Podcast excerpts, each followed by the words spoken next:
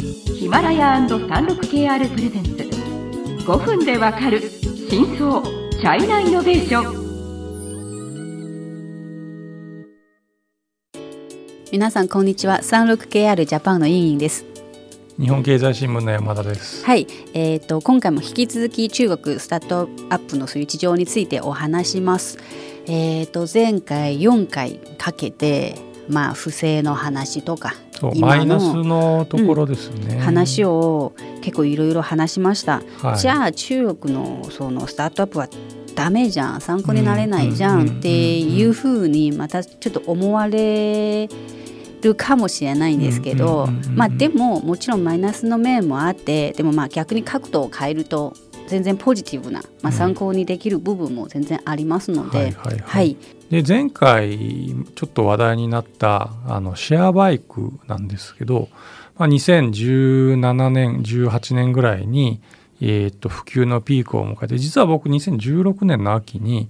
えーと、その中の一番有力企業だった、えーと、モバイクという会社の当時の CEO にインタビューをしたことがあってまだ全然有名じゃなくて、うん、取材行った後に実際にその自転車を写真を撮るためにすごく北京の市内の遠くまで行って撮った記憶があるんですけどもそこから半年もするともう街中にあふれるぐらい出てきてですねもう、はい。逆にその通行の邪魔になるぐらいのこと邪魔になりますし結構もうあの皆さんあの、まあ、中国例えば何かこうビジネスやると一気にやるんじゃないですか。でそこで競争がすごく激しくなってでまずやるのは価格戦なんですよ。もうすごく安くして皆さん私たちのそういうサービスを使ってくださいっていうふうになるんじゃないですか。うん、でまあ中国人はそれに乗ってみんな使うじゃあ自転車もまさにそうですよ。でみんな、まあ、や超安いから。そう超簡単にこう使える、うん、だからいろんな会社のいろんな自転車が急に出てきて、えっと、ものすごい勢いで普及をしてで僕取材した時は彼にそのどうやってビジネスモデルにするんですかって言ったらまあ簡単に言うと自転車関連でみんなそのまあもちろんネットで自転車の料金も払うし自転車に乗るっていうことはそのに乗ってどっかに行ったりするわけだから、うんうん、例えば自転車に乗ってこの地域に行ってる人はお買い物に行ってんでしょと。とするとその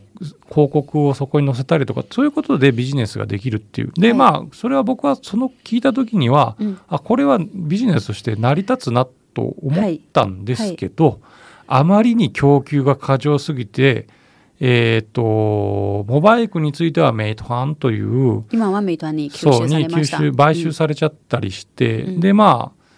半分つまあ本当に潰れた会社だとか、うん、潰れてしまったような会社があるんそうですね。当時の、まあ、スターの OFO も、ね、えーと、デポジット私もたまにこう、帰国してやっぱりその最新のこういう潮流とかも乗ってみたいんですよ。で当時はオフを乗ったんですけど1回だけ乗って100元、うん、大体まあ1200円ぐらい、うん、あのチャージしてそれはいまだにまだ戻ってきてなくて 申請はしましたけど、まあ、ただ何を言いたいのかじゃあそれを供給えーと、過剰もあって、うんうん、ただまあ競争を最終的に競争を勝ち抜いたそういう会社はやっぱり素晴らしい会社になるっていうのが今の中国ですね。36KR ジャパンのサービスコネクトは最先端の中国のイノベーションやテクノロジー企業情報を提供しています。中国での事業やパートナー企業の探索などヒントになる情報が満載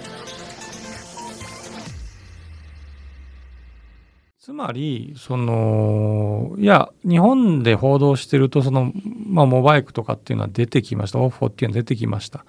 ですごいことになってると。まあシェアリングシェア経済ですよね。であっという間に潰れましたと。ほら見ろやっぱりダメじゃないか。というふうになってるんですが、うんはい、今中国に行くと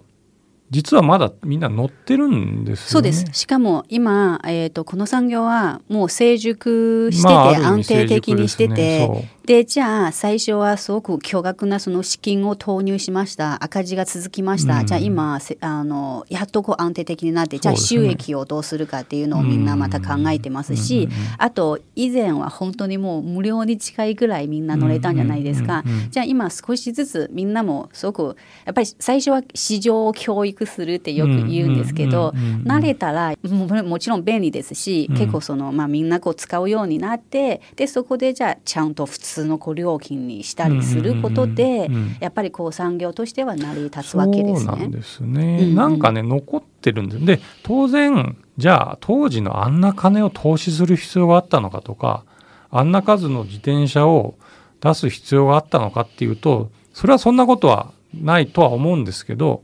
だからその社会としての損失はそれはもちろんあったけど、うん、結果として残ってるんですね。うん、で、はい、これはなかなか意見が分かれるところだと思いますけどそのまあ会計の不正についてもスタートアップの会社がたくさんあるからそういう事例は起こっているのっていう部分ってやっぱあると思うんですよ。だから不正を起こさないために創業しないっていうのは、うん、これはちょっと本末転倒ですね。うんうんまあ、あともうちょももっとちょっとこう中学らしいそういう考え方で言いますと多産多死でもいいじゃないっていうのがやっぱりありますよね。中国経済のさまざまな業界や企業紹介最新のイノベーションやテクノロジーを徹底解説。5分でわかる真相チャイナイノベーション。この番組の最新のエピソードはヒマラヤで配信中。今すぐヒマラヤのアプリをダウンロードして要チェックつまり中国では多産多死のそういう文化を実はなんとなくみんなは受け入れていますね。うん、うん、そこから生まれる最終的に生き残るそのものが、まあ、本当のものっていうのが、まあ、あります。だからそれが正直まあ日本でももうちょっとこう学 学ぶことじゃないかな。だって多分比べると日本はやっぱりあまりにも慎重 すぎるっていうことありますよね。それはそう思います。うん、もちろんその結構まあ日本人国民も結構そのなんていうかこういろいろ満足できないっていう結構こういい有料サービスに慣れてて多少ちょっと不備があるとこう怒り出すとかっていうのがまあよくありますけど、うんはい、中国はやっぱりそういうのがやっぱりちょっと薄いんですよね。まあね、うん、良くも悪くもとりあえずやってみてそうです。ダメだったらまた考えよう。自分としてはこう中国の起業家の強みはまずすごくもちろんパッションがある。あじゃあまあ今は本当こうあの時代が来たとかじゃあ儲けようでも、うん、じゃあすごいことを作ろうでも、うん、やっぱりそういう信念があってあとは何でもやってみるっていう根性がすごいんですよね。まあ、そ、ね。うん、そこがやっぱりこう強みだと思います。ただまあそその管理がちょっと不得意な人が ちょっと多い。ね、えっ、とまああとまあ人材のマネジメント、まあ、資金のマネジメント、ね、管理とか苦手な人が多い多いですよね。みんな雑です。そう。お そろかおそろかなんですよ。おろそかおろそか。あごめんなさい。おろそか。それは私自分でもよくあの分かります。スピードはありありますけどまあでもつまりその日本人がこう1回をこうやってることが中国人は多分10回をもうやってるんですよ。うん、1回目はダメって言われてじゃあ2回目やれますで3回目やります。うん、10回目の時そぼそぼそこをもうまあ、いいものになってて、それでも日本人はまだ1回やってるっていうなんかイメージはやっぱりなんとなくありますね。はい、はい、はい、ということで、えーと、時間になりましたのでまた次回を楽しみにしてください。はい、はい